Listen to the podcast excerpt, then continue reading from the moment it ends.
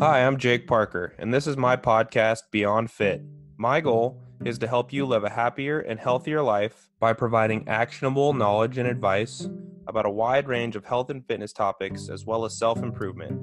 If you want to find out more about me, visit my website, jake-parker.com. Thanks, and enjoy the show. Hey guys, this is Jake. Thanks for joining me again for another podcast. As you may or may not have seen, I recently announced that all the podcasts will start going out at 5 a.m. on Mondays and Saturdays. So hopefully right when you wake up, you can listen to a new podcast on those 2 days. I'm excited to bring that level of consistency.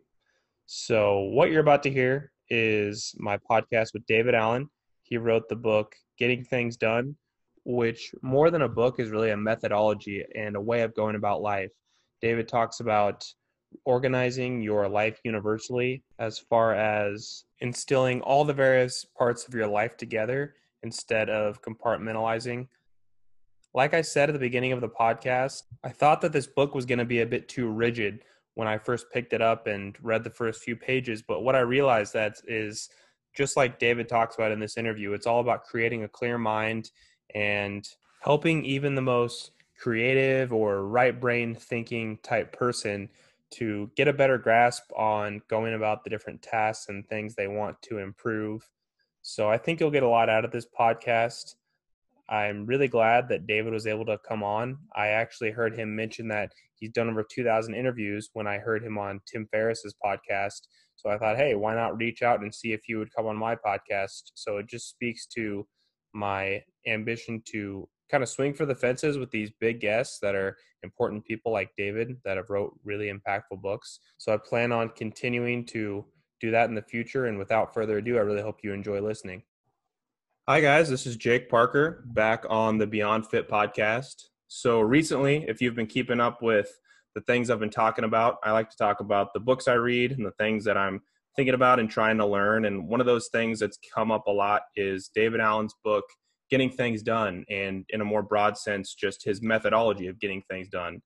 And so I heard David on Tim Ferriss's podcast, and he expressed that he has been doing a lot of different interviews based around his book. And I thought it'd be fun to try to have him on the podcast, talk a little bit about his methodology in my own context, and just some broader questions I had about it and about his life. So I will let David go ahead and say hi on his end and just say again that I'm happy to have him here and I appreciate you being on.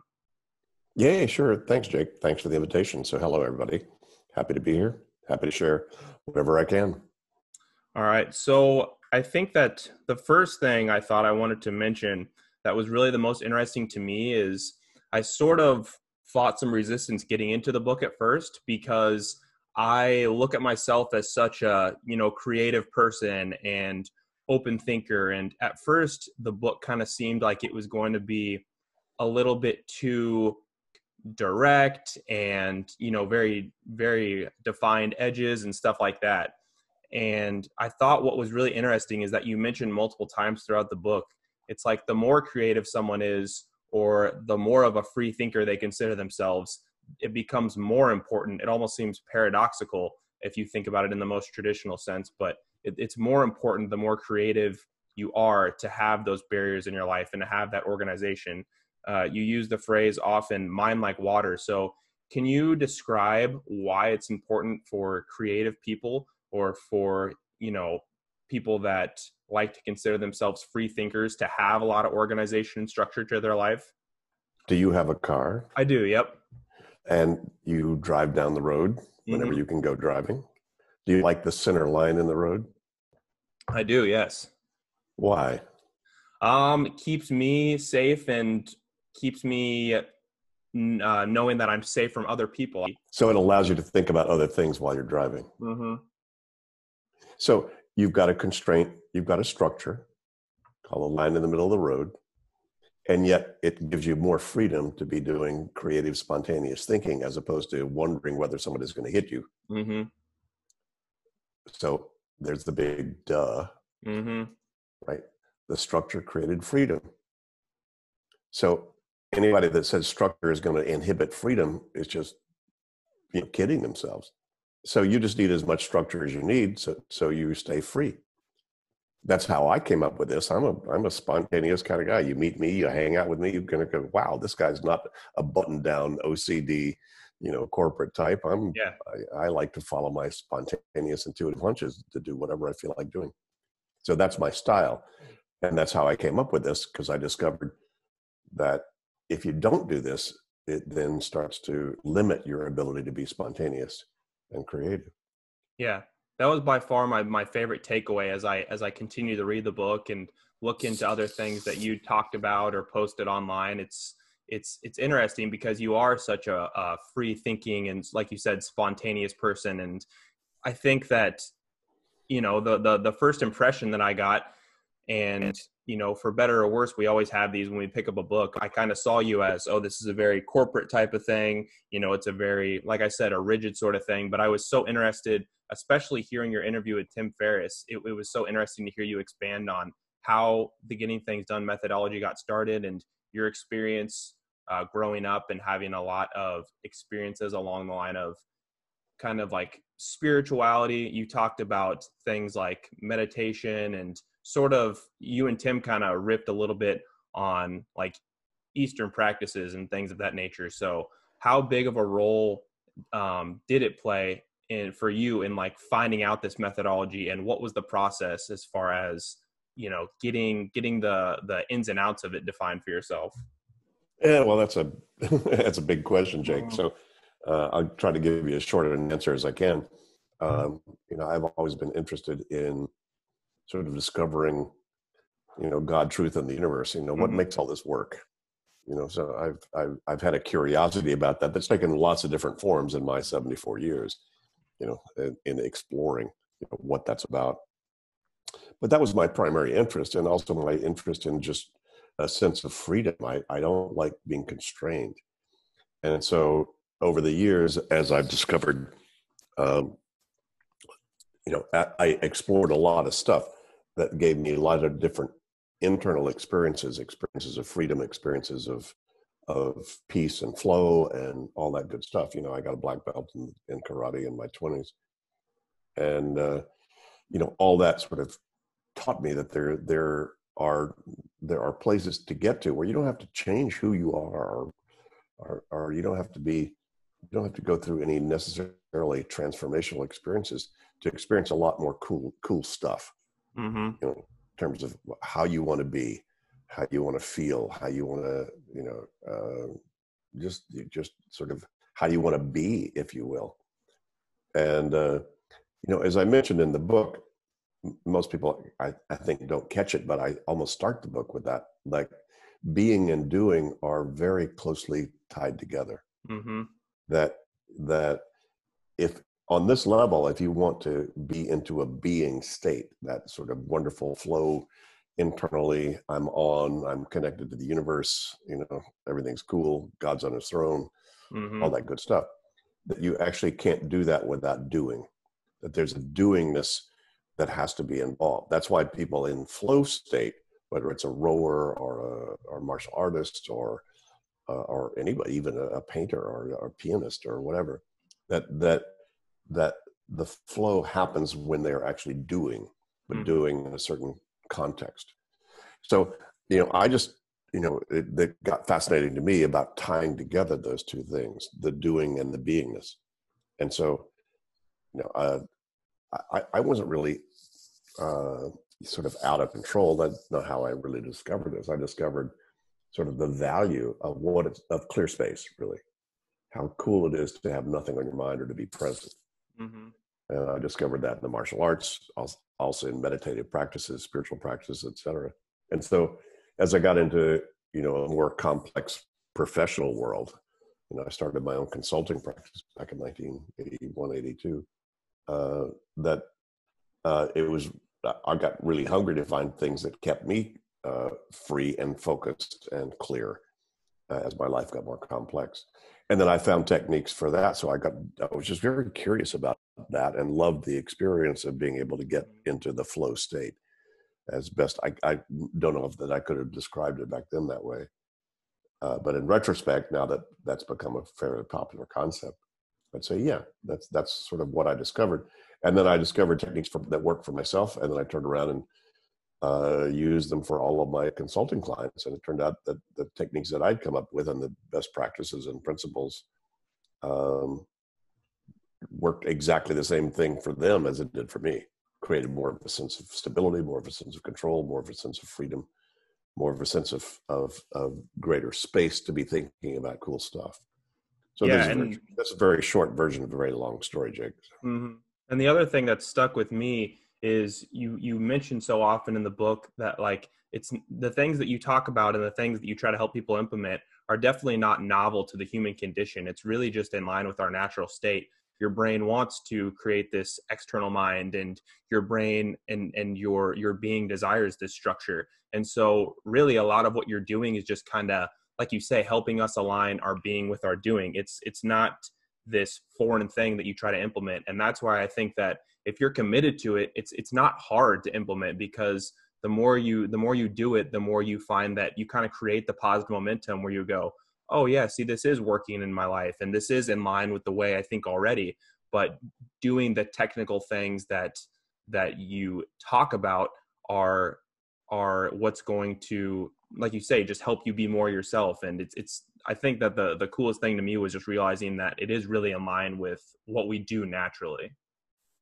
Yeah, it's a strange paradox too. And Jake, I've wondered that over all these years.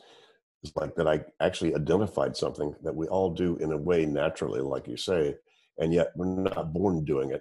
Mm-hmm. You're not, and once you become more conscious of what the principles and the practices are, you can do them with more elegance and more consistency. Mm-hmm. You know, for instance, keeping stuff out of your head. Yeah, everybody knows how to make a list. Mm-hmm. Anybody listening to this at some point has made a list and felt better, mm-hmm. right? If anybody reverse engineered how that happened, they never keep anything in their head the rest of their life. I mean, why?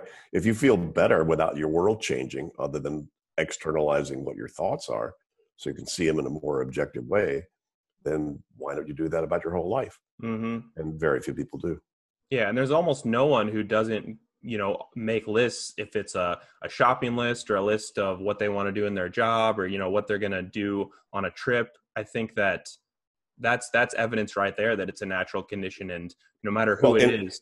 Anybody who keeps a calendar, Jake, mm-hmm. has already said your head can't do it.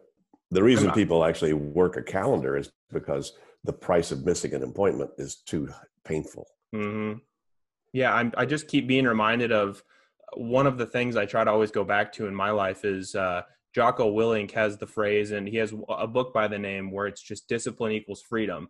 And so it almost is another one of those things that seems paradoxical at first glance, but the more disciplined you can be with your life, putting in practice things that are important to your health and your mental clarity, and just like is everything about getting things done, the methodology and book, it's about offering this structure, just like I talked about at the beginning, to allow for that freedom and to allow for more clarity in your life. Sure. Well, people often say, I often say I'm one of the laziest people you ever met. Mm-hmm. People say, well, gee, David, you got a black belt in karate. That doesn't sound lazy. Yeah. But if you actually put in the discipline, you put in the work to get to that point, you mm-hmm. can walk across the room with less effort than anybody. Mm-hmm. Right. So it's just to your point that freedom ain't free. Mm-hmm. Yeah. And I think that also speaks to the importance of habit and routine, because once you start doing these things and once you make them more automatic, it's easy. And it's just something that you do that becomes a part of you, going back to that being. I think that it's often evidenced by looking at whoever you see as successful in your life or whoever you want to look up to and emulate. They get that way, not because of single feats of, heroism or anything like that, but it's these constant routines and habits. And so that's what I'm really focused on trying to help people achieve and really put into my own life. And well, I think it was Picasso that said something like inspiration is for amateurs. Mm-hmm. Mm-hmm. Just showing up day after day. Yeah. Yeah. I talked about that. I want to say that. So Steven Pressfield was on my podcast a week or two ago, and I think he might have mentioned that same quote, but we talked about, as far as writing, it's just showing up and just doing the writing. And so many people will say the same sort of thing. Any successful writer, it's like, you don't get that one stroke of brilliance and then write your whole book. You just try to show up to the, you know, in the past, maybe like the pad and paper, but now it's more so going to be like the computer, but just showing up and getting it done. Butt in chair, boot computer, hit key. Yeah, and that's, it speaks to like the motivation factor too. So many people, I tried to dispel thinking that we have to be motivated, because I know that I try to feel that way a lot of times about working out. That's something I've gotten a really good habit about. And I've just come to realize that the motivation isn't always going to be there, but just the act of getting in and doing sort of creates that momentum on its own, even if you don't have that motivation to start. Yay. Yeah. It's just engage, you know, like the old Top Gun, you know, engage, you know, engage. You just need to get involved. And I don't like the word discipline. Discipline sounds like hard work. Yeah. You know? I'm not into hard work. I like the word direction. All you have to do is direct yourself to pick up the weights, to put on your gym clothes. You have to just direct yourself. And with GTD and then my Getting Things Done methodology, you don't break a sweat by deciding a next action on an email. You just need to direct yourself to that kind of thinking. So the thought process, which Getting Things Done, my methodology really identified, which is outcome and action thinking. You know, what are you trying to accomplish, and what's the next step you need to take to get from here to there? You know, and that's that thinking. Again, it's a natural way that we do a lot of stuff that's quite simple in our lives, but as our lives get more complex, then people, you know, do not do that naturally or automatically. You actually have to train yourself. It's a cognitive muscle. You actually have to train. My other big takeaway from the book, or one of the parts I really enjoyed, is that you really put an emphasis on not judging what it is that's on your mind and pulling at your attention. I think that that's something that happens a lot for people, where, you know, maybe the one thing that's on their mind is I've heard you talk multiple times of like, oh, I need to get dog food. And sometimes people think, oh, that's such a silly small thing. Like, I don't have to write that down. I don't have to put that on my list in my calendar. It's small. It's easy to remember. But you make the point that to attain that mind like water, to attain that clarity and the clear mind, you need to note down everything. And that has as much importance as a top priority at work if it's on your mind. Well, if it's on your mind, that means you're not appropriately engaged with it, and it'll start to take more energy than it deserves. I mean, I need dog food. If that pops into your head twice, you're inappropriately engaged with your dog. You wake up at 3 o'clock in the morning and go, oh, damn, I need dog food. When you can't buy dog food at 3 o'clock in the morning in bed. Right? Silly thing to be doing. But you're right. I mean, to that point, that's an important thing that's, you know, somehow it took me a lot of years to really discover that most people actually don't naturally do that.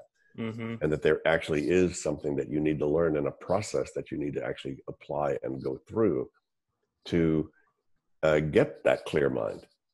I mean, you can do as much mindfulness and focus on your breathing and meditation that you want, but if you still need dog food, if you don't put it on a Post-it on the door of your refrigerator that whoever's going to go to the store will get dog food, it's going to still pop into your mind. Then you're going to have to work at trying to keep your mind focused on whatever it's focused on while it's meditating, as opposed to dog food. Well, come on, why don't you just handle the dog food thing?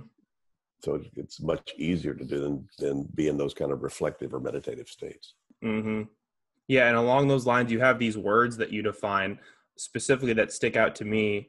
The first one is just work, anything you want to be different than it currently is. And so making that part of your priority too, I think, is helpful in integrating, you know, your work, your things you want to be changed in your lifestyle, as far as your health, family, relationships. It's all work. And I think that it's interesting how you define that, and then project and action too. Action just being something that you can do, that you can take a step on, and a project being something that you're working on that's also in like the very broad context of life, work, health, family. It's just, you're very integrative. And I think that that's important too, because that is how our minds work. Indeed. Yeah. There's no compartmentalizing inside of your head. A lot of people do a pretty good job of saying, I leave work at work, and I go home, then I'm just focused on my personal life. But to a large degree, I've seen they're kidding themselves. Mm-hmm. Actually, your best ideas about work don't happen at work. Your best ideas about what to do with your family do not happen while you're with your family.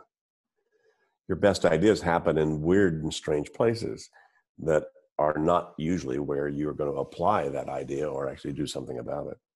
So to be universal in terms of how you recognize things that pop into your mind that are potentially meaningful to you, that you've told yourself you should decide or do something about, then that's absolutely necessary. That happens anywhere, anytime. There's no boundary about, how you manage that. Yeah, shower thoughts. Everyone knows shower thoughts. You think of the most random things, and sure. It just speaks to, you kind of have to just have that space to think, that boredom. And that's one of the reasons I like to try to go on walks.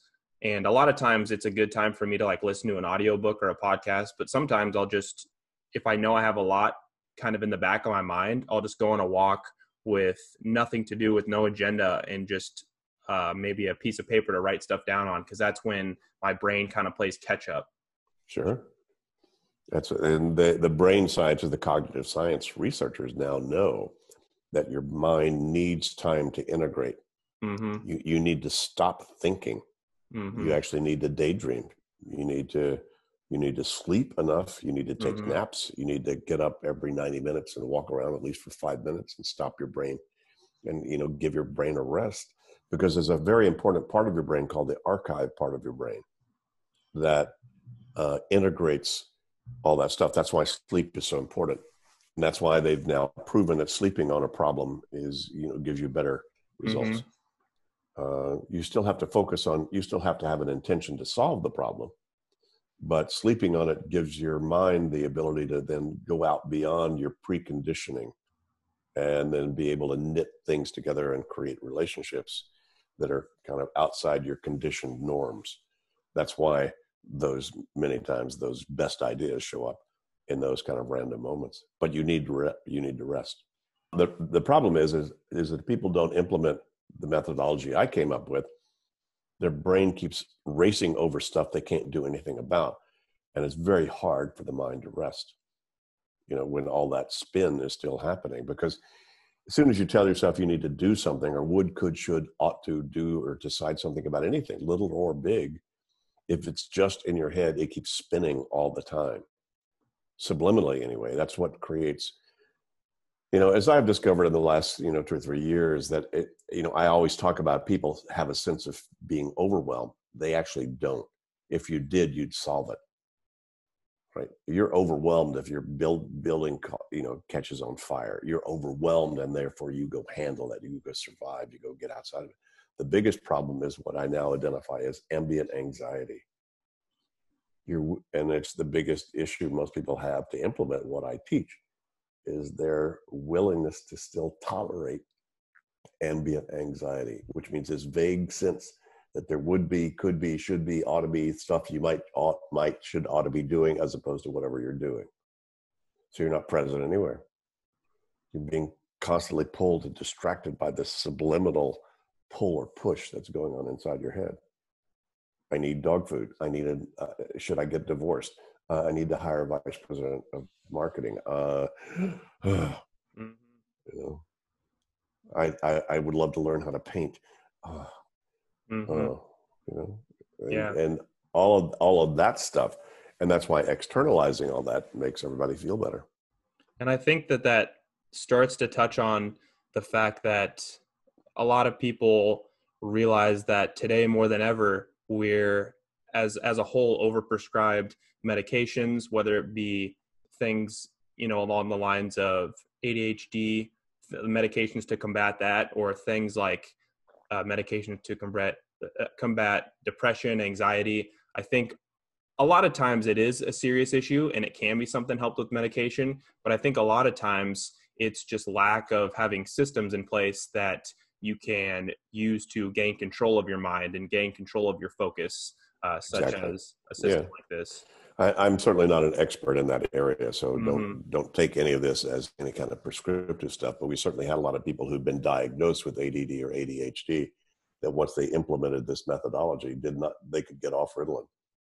They could, they didn't have to have that necessity. And, you know, and those kind of drugs, especially for people with attention issues, what those drugs do is they actually speed up your sequential processor, your ability to be able to stop and focus down on detail. So they speed that up. That's why it's funny, because, you know, people think, well, gee, you know, if I get sped up, wouldn't I be more ADD or ADHD? No, not necessarily, because what it's speeding up is the thing that keeps you focused on something in its detail and its finality, as opposed to allowing yourself to be distracted. I didn't know that either. I mean, I'm just, you know, quoting people who do know that area, you know, and who are good in that, in that field. So, yeah. So, you know, there still may be things that you need to address about all of that, that might need pharmaceutical or other kinds of help. But for the most part, a lot of people just have attention deficit because they're so distracted by so many things, and you can get rid of that. Yeah. That's funny that you touched on relationships just now too, where that's something that pulls in your attention. I remember there's I don't know if you've ever heard of the blog Wait But Why by Tim Urban. No. I was watching his TED Talk, and the TED Talk is titled "Why Procrastinators Procrastinate," and he was essentially, he's kind of a satirical writer about things like this, and he talks about us having an instant gratification monkey in our head and a panic monster. And anyway, I remember watching his TED Talk and him saying that, you know, people can procrastinate anything from work stress to things that they want to change in their life. And he said something along the lines of, you know, you might procrastinate getting out of a bad relationship. And I was like, oh man, it kind of hit me, because that was something that I definitely resonated with. You don't think of procrastination in terms of overall things in your life, you know, thinking about getting a divorce or thinking about ending a relationship, but that is part of that whole integrated system. That's how your mind works. And if you push off thinking about something serious like that, it's going to give you that anxiety and stress as well. Sure. No, it's really true. And, you know, the control is the greatest human addiction, really. And the greatest human fear is the fear of being out of control. I mean, you didn't wake up this morning, Jake, and say, wow, I can't wait to be an incompetent jerk today. You know, there's some part of you that just, and me too, you know, that we all sort of need that sense that we've got life under control, not controlling it, like try to control the weather or your kids or your boss or, you know, good luck. It's about having something under control, like your car while you're driving it, or your kitchen while you're cooking dinner. You know, I need to have this situation under control enough so I can be effective and do what I want to do. So, but the fear of losing control, that's why most people procrastinate, is because they're usually procrastinating about something that they don't feel like they can engage with successfully right away. Yeah. Wow. How am I going to approach getting a divorce? Oh God, you know, I have to talk to this person I don't like. Yeah. And it's one of those things. It's like, well, Thanksgiving and Christmas is coming up, so I can push that conversation until next year. Yeah. Right. It's like, I have this and this, and it's tough, but once you do address those sort of things, you do feel better, because you start to gain that locus of control back. Correct. I think that's one of the things I try to focus on to, when I started my sort of online journey, I guess, so to speak, and just trying to share with people, it was really all about fitness and the physical nature of fitness. But I came to want to focus much more on people's internal landscapes and mind and feelings, because I think that something I've come to especially be focused on in my own life is, yes, it's always important to keep your physical fitness and keep that as a priority. But if you have that, but lack, you know, mental clarity, lack feeling emotionally stable, then you really aren't a healthy person. And I think along the lines of procrastination, a lot of times we are ignoring things, but it's subconscious. So if you don't bring it to the surface, you can kind of have these feelings of angst, but not really be sure about it. And this is more specifically in the context of, like we just talked about, a relationship that's not really going right, but you don't want to address it. So you don't let that subconscious thing come to the surface, or something like maybe someone's stuck in a job that they don't like, but it pays well and they have friends there. And so they don't start to think about what it would look like to leave. I think, I don't know exactly where the question is here, I'm realizing, I guess, but it's so interesting to me how sometimes these subconscious things, like you talk about, that come up when you're bored, when you're not thinking, when you're taking a break, are what really is pulling on our minds. But you don't always realize that cognitively in your day-to-day. Yeah. Well, having a mind like water gets more and more subtle. Yeah. The way I say it is that once you actually pay appropriate attention to what has your attention, you'll find out what really has your attention. Yeah. Which, by the way, when you appropriately engage with, will then open you up to find out what really has your attention. Which, by the way, once you handle really well, will then let you know what really has your attention. So there's a big onion to unpeel in terms of getting to real clarity, about your life. And to your point too, that you bring up, and very prescient of you to recognize that, is that our mission is basically to create a world where there are no problems, only projects. Mm-hmm. So if you've got a problem with the relationship, what's your project? What's your desired outcome? Wow. Oh God. I think I'd like to have resolution with this person. Fabulous. Now you have a project. Write that on your project list. Okay. Get resolution with person X. What's your next action? Oh God. What do I need to do next? I'll talk to my friend who did this, or I need to go do some research and whatever, or I need to get a counselor, or I need yada, yada. Mm-hmm. So basically what the Getting Things Done methodology does is, no matter how subtle or sublime things are that have your attention, it gives you a methodology to do that. What's your desired outcome? What's your next action, to move toward that, making that outcome happen. And that can happen at the most subtle levels. Mm-hmm. Yeah, that's a good way to put it, is just like peeling back the layers of the onion.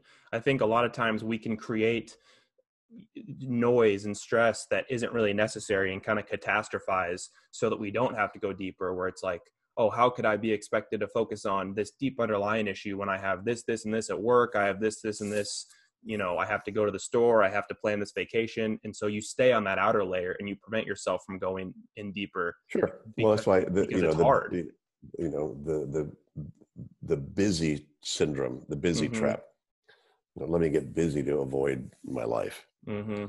Well, that said, there's the other flip of that coin, which says sometimes people shouldn't focus on the big stuff. They need to go clean the toilet. Mm-hmm. In other words, their day-to-day is out of control, and so trying to think about bigger stuff, is going to be just create more frustration and guilt. So sometimes the best thing to do is go handle all that stuff that has your attention. Yeah.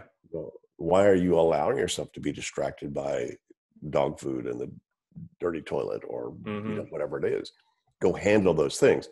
Then the issue is, once you get clear, once those are handled, now what's the next level you need to get clear about? Yeah. Yeah. It reminds me, Jordan Peterson has the clean your room principle, where he says, if you don't have a clean environment, often it's a syndrome of something is cluttered in your mind. And so that externalizes itself. And then in the same breath, you go, okay, well, I have to focus on cleaning things up and doing X, Y, and Z. So if that has your attention, like we kind of talked about, it pulls on you. So it keeps you from going deeper. Yeah. So go get engaged, roll up mm-hmm. your sleeves, clean up your room. Mm-hmm. I think that something that I'm reminded of too, you mentioned counseling, and sometimes something we know is going to have such a high impact, but it's hard to either come to terms with the fact that we need counseling, there's stigmas around it, something that's of that nature. Like, I can remember personally, I went through counseling for a number of months and it was so helpful, but there was a number of months before that I just kept creating these artificial barriers to why I shouldn't do it. I was like, oh, I have to call my insurance and figure out who's covered and figure out what counselor to go to. It's like, I can't do all that stuff. And that was a good example for me of just preventing myself from doing something important with these minute tasks that really don't take much effort, but I just pretended like we're there. Right. Sure. And, you know, one of the things I say, by the way, I've just created 25 2-minute tips for turbulent times. Yeah. I was looking at some of those on your YouTube. Yeah. And one of them is, you know, one rotten apple spoils the barrel, which is one thing in your life that you're not appropriately engaged with makes your whole life feel overwhelming. Right. And it's funny because you haven't identified, you haven't compartmentalized that thing. Okay, how do I handle that thing so that I'm still having fun with my dog and still exercising and enjoying it or whatever, because you haven't isolated what that thing is and, you know, and applied the cognitive methodology of what's the outcome you want, what's the next action you need to take, get back in the driver's seat. Don't let that rotten apple spoil a whole barrel. Yeah. And that's so true too, because oftentimes, you know, say it could be something as simple as if you want to paint your bedroom and you have been not writing it down and not taking the next action, finding out what color would look good, going to the home improvement store, you know, whatever it is. So, you know, if you're not taking that next action, a lot of times that's what's pulling on you. And so it's allowing you to be less effective at work. It's allowing you to be less present with your spouse or whatever it is. Sure. I think that's like I said, I love these words, action, work, and project, especially are the ones I remember, defining that and realizing that anything you want to change is important. And it's important to get it out of your mind. Yeah. And I know, you know, the guy who wrote Deep Thinking or Deep, whatever that is, sort of criticized the GTD process because he said, you know, well, it just focused too much on the details and doesn't give you deep thinking. But the problem is, if you don't deal with the details of your life, deep thinking is very hard to do. Very hard to get to that space to do it. And oftentimes there's, as I call it, the magic in the mundane. Go start to handle the mundane stuff and watch how many cool things pop into your head. Yeah. Yeah. That's so true. Out beyond all that. So one of the other interesting things that I took away is just the fact that you're very focused on thinking about all the aspects of your life in terms of your values. And that's something I really try to do too. So would you say that the Getting Things Done methodology is at the same time focused on, like you said, peeling back the layers of that onion and getting down to what your values are, but also just thinking about your values in terms of what's important to you and what's important to getting things done? I guess, how do you look at that as far as someone that does or does not have their values defined and how important that is in the methodology? Well, our methodology doesn't tell people what they should be doing.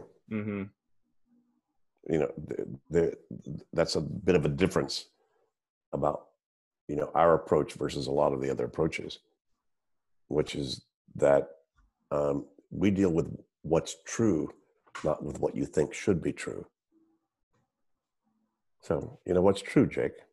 Not what should you be doing. You may have the shoulds in there, in which case that may be just a reality called, hey, here are my shoulds. Write them down. Great. But we're not telling you what you should be thinking or how you should be thinking. We're giving you a process that says if you want clarity, you need to then identify the things that have your attention. If anything is on your mind, so you have a lot of values you don't need to think about because they're on cruise control. You know, I look around your background here now, I'm seeing, you know, you've got a certain level of cleanliness. And as long as it's there, it doesn't bother you. It's not on your mind. Yeah. So you've got that value. The trick would be is like, there's something that bothers you. Why? Well, because I think we should be doing X, Y, or Z, or I think we should handle this in a different way, or I think we should manage. Well, great. All I have to do is identify what that is. Great. Would you like to have true? So you will have values. They're going to be there anyway. So that's why you have lists. That's why you've come up with stuff you need to do because you think you have things that are important to you, things that you consider, you know, that's good for me to do. You know, in your line of work, obviously health and fitness and so forth are high values to you and you want to share that with other people. So there's some level of sharing with other people that's of value to you as well as maintaining your own health and fitness that are value to you.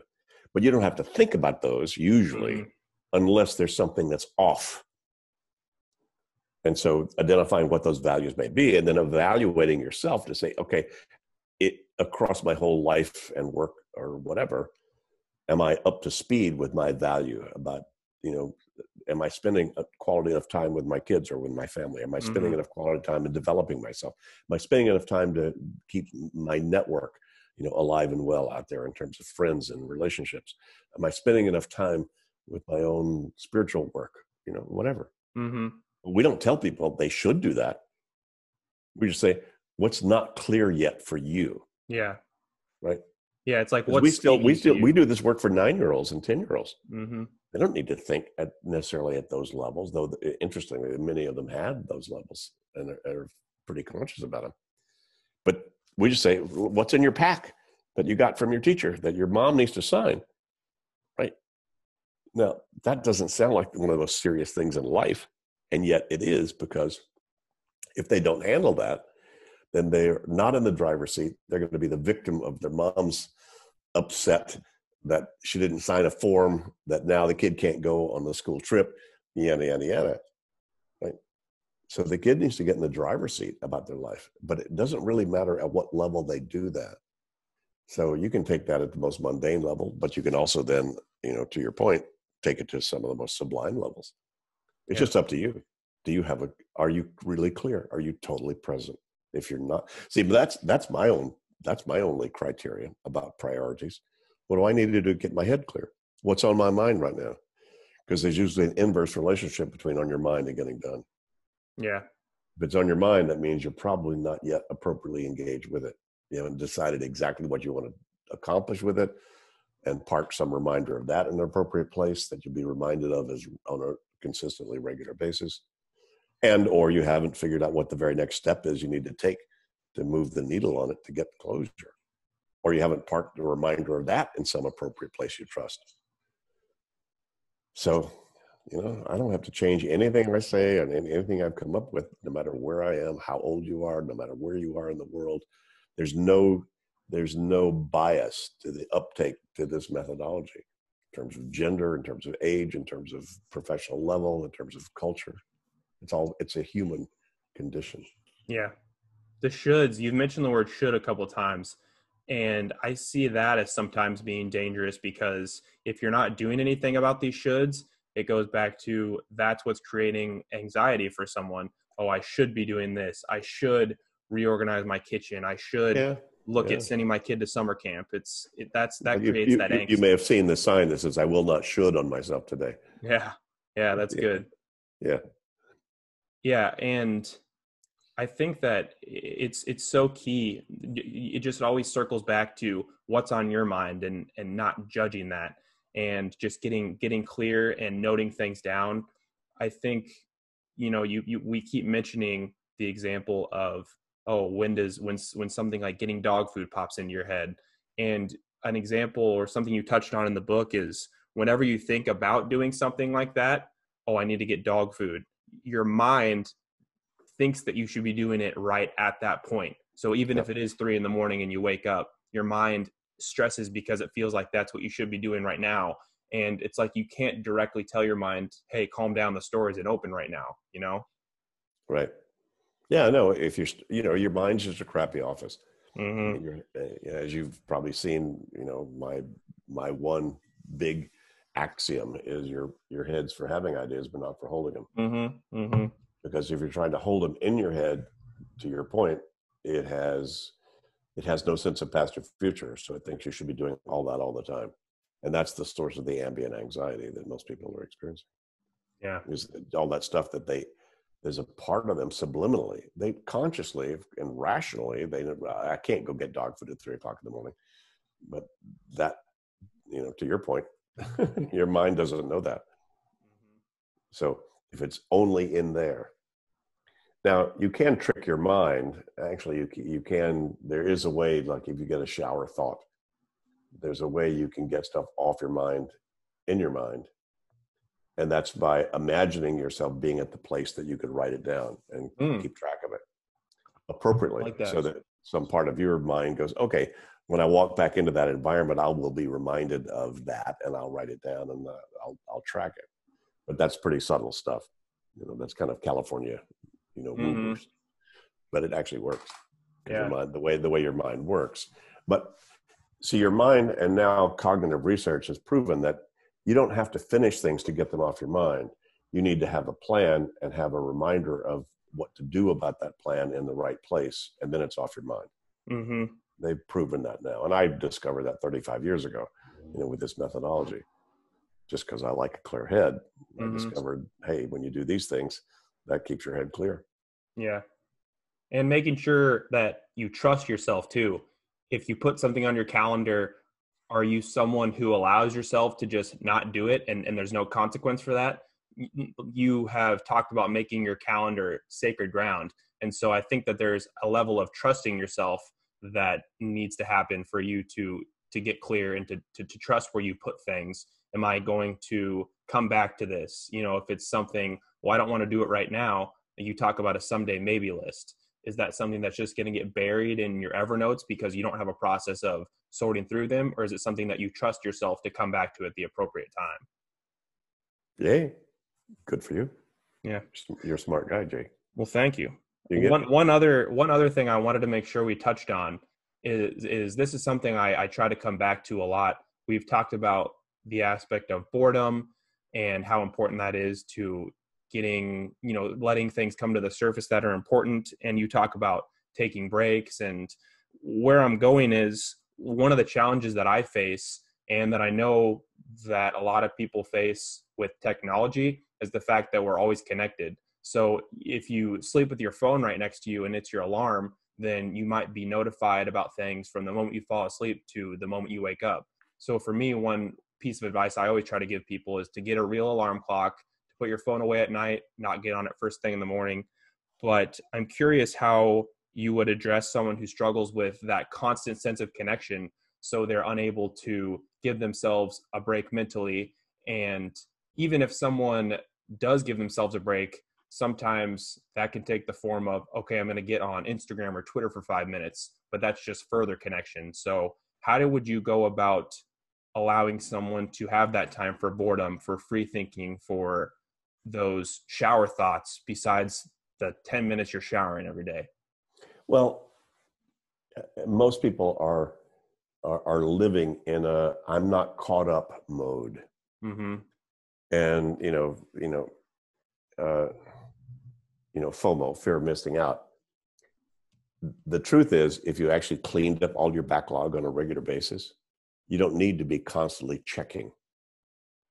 I don't need to constantly check my phone or even my email because it's all zeroed out every 24 to 48 hours. They can reach me if they need to reach me. They know how to do that. And so I give myself the freedom, but you don't have that freedom if you don't apply this methodology. So you've got all this ambient stuff banging around in your brain and you don't want to miss anything. And there's this constant checking of everything, as well as the fear of missing out. So obviously the more, you know, technology really hasn't changed so much since the word processor and the spreadsheet, except speed, volume, and connectivity. So you, Jake, you're getting a whole lot more stuff faster in a greater, you know, and through more different channels than you ever did in your life, than anybody ever did, right? So that just produces the challenge of making sure you're focused on what's important to you. And why do I need to pay attention to that? Right. And again, most people are paying attention to things because they're just walking around in this ambient anxiety, and I can't miss anything. Oh my God, I don't want to, whatever. But if you actually cleaned up your backlog to zero, like I do regularly, I go for walks without my phone.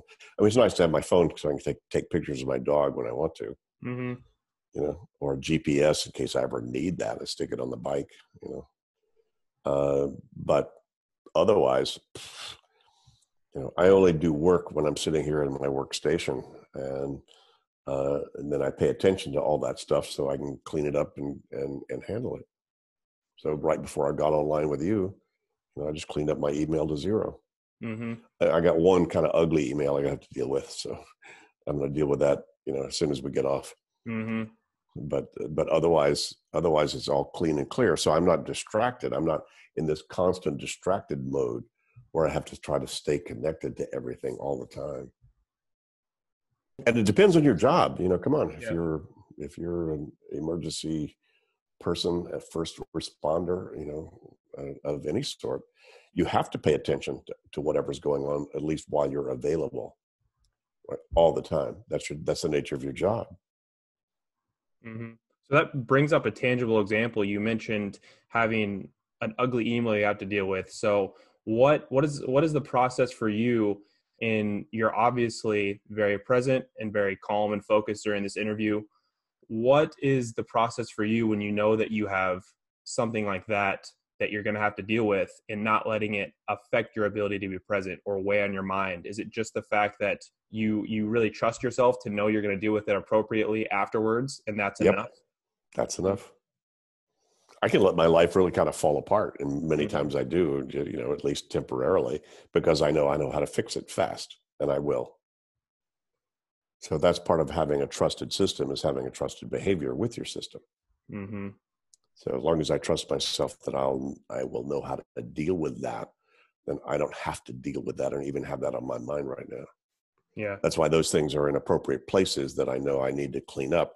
So I have the habit of cleaning up my email to zero and my physical in basket to zero. So anything that's thrown in there, as ugly as they are, I know I'll tackle them. It may not be fun, and I'm not necessarily looking forward to what I have to do to deal with that email. Mm-hmm. But it will get done. So that's why I've been thinking about it so long that we just talked about that. It's like, okay, well, what else is, that's there. Yeah.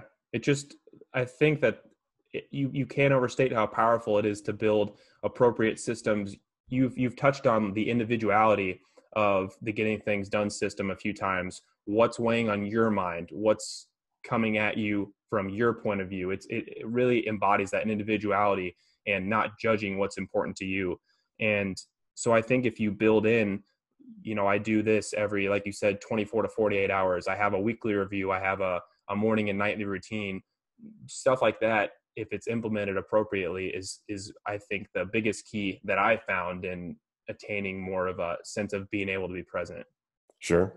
And that's why you mentioned the weekly review, as you may have seen, as you've started to implement GTD. That's the toughest and most important habit to change or to install, is to make sure that once a week you get current. Yeah. Kind of pull up the rear guard. Yeah. You know, and get everything back to current and complete and clear again, because, you know, life is messy. Come on, you know, there's stuff I still probably need to do.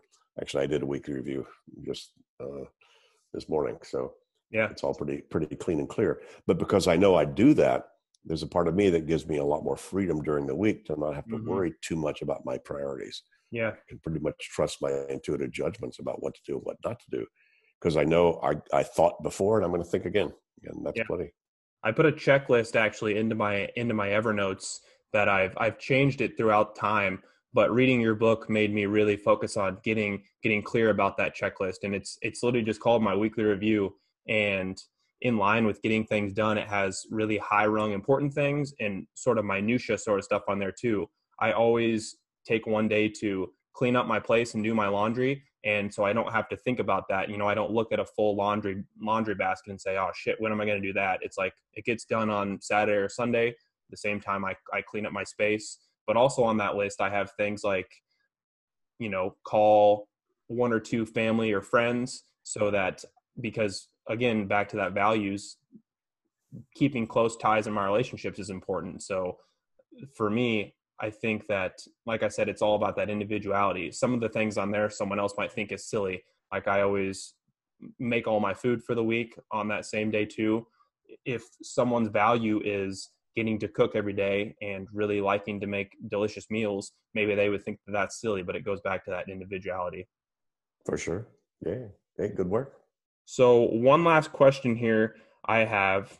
I've never had anybody say this is the last question, and it'd be the last question, but no, that's okay. We'll see.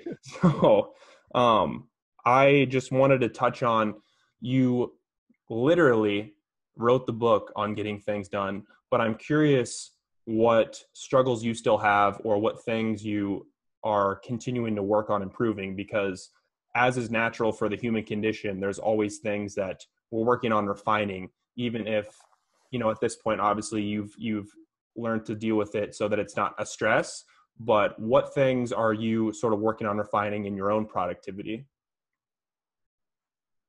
Well, it's a good question, but interestingly, because I trust the process, I'm always refining the content using the process. So, you know, life is changing. So there's no system. Systems can't be static. They have to be constantly changing as your life changes. So as my life changes, I have to keep constantly reassessing what do I need to keep track of, what goes on someday maybe, which ones are important now, which ones are post-pandemic, which ones, you know, whatever. So I have to keep working the system. I'm a fellow student. So I just defined what the game is that I'm still playing, but I'm not going to stop playing this game. I still have to play it. So it's like we use the surfing analogy. Look, I'm on the surfboard. We fall off the surfboard, but if you have an ankle tether, so you don't lose your board, you can get back on real quick. It allows you to surf bigger waves. So that's my constant challenge, is not the change in the methodology, but just making sure that I'm staying current with my own practices, because my life keeps changing. So I can't just rest on my laurels and say, well, because the way I organized before, I don't have to do any more of that. No, I have to constantly keep doing weekly reviews. I have to constantly keep looking at what I'm doing. Yeah. You know, and saying, is that the right thing to do or not? You know? New times are obviously always creating new challenges and new opportunities. And so yeah, I got an ugly email. Framework. I got to deal with. Having that framework is huge, though. It's the constant in the world of change. Yeah, sure. Well, it's like any art or craft. You know, how good can you get at fencing? How good can you get at cooking spaghetti? How good can you get at parenting? How good can you get at surfing? How good can you get at playing chess? How good could you get at playing the flute? How good can you get at doing podcasts? There's no, you don't get to some end of that. These are, and GTD is the same thing. It's an art and craft about the life, you know, about the craft of work. Most people just work. They don't really think about how they work, you know, and what work and what the art of work, doing work is. And that's what GTD did, was sort of define what the game and the craft and the art of work really is. Yeah. And so you're never going to end that until you die. Yeah. And we've talked about the alignment of your methodology with the natural human condition. I think at the same time, we as humans are hardwired to never be fully satisfied. And so I think if you don't let that overtake you and stress you out, it can really be a positive thing. And you said, I want to get better at this. I want to get better at this. It's kind of like another paradox in you're never satisfied, but you're still happy with yourself because you know that that's just the way that things are, and you have these to improve. If you want to get to real being, you need to be doing, because that's what the nature of this game is. To your point, we're here to do something, to expand, to express, to whatever. And if you didn't have any challenges or obstacles, you'd never get there. So those things are all good things. Yeah. Usually in retrospect, but it's kind of nice when you start to recognize those as they come up as a cool thing, as opposed to, oh my God, another problem. Yeah. Yeah. That says it right there.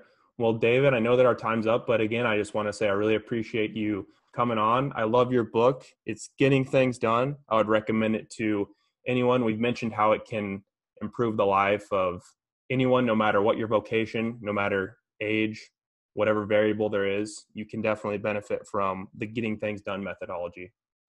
Jake, thanks for the invitation. This was fun. Yeah, good interview. Yay.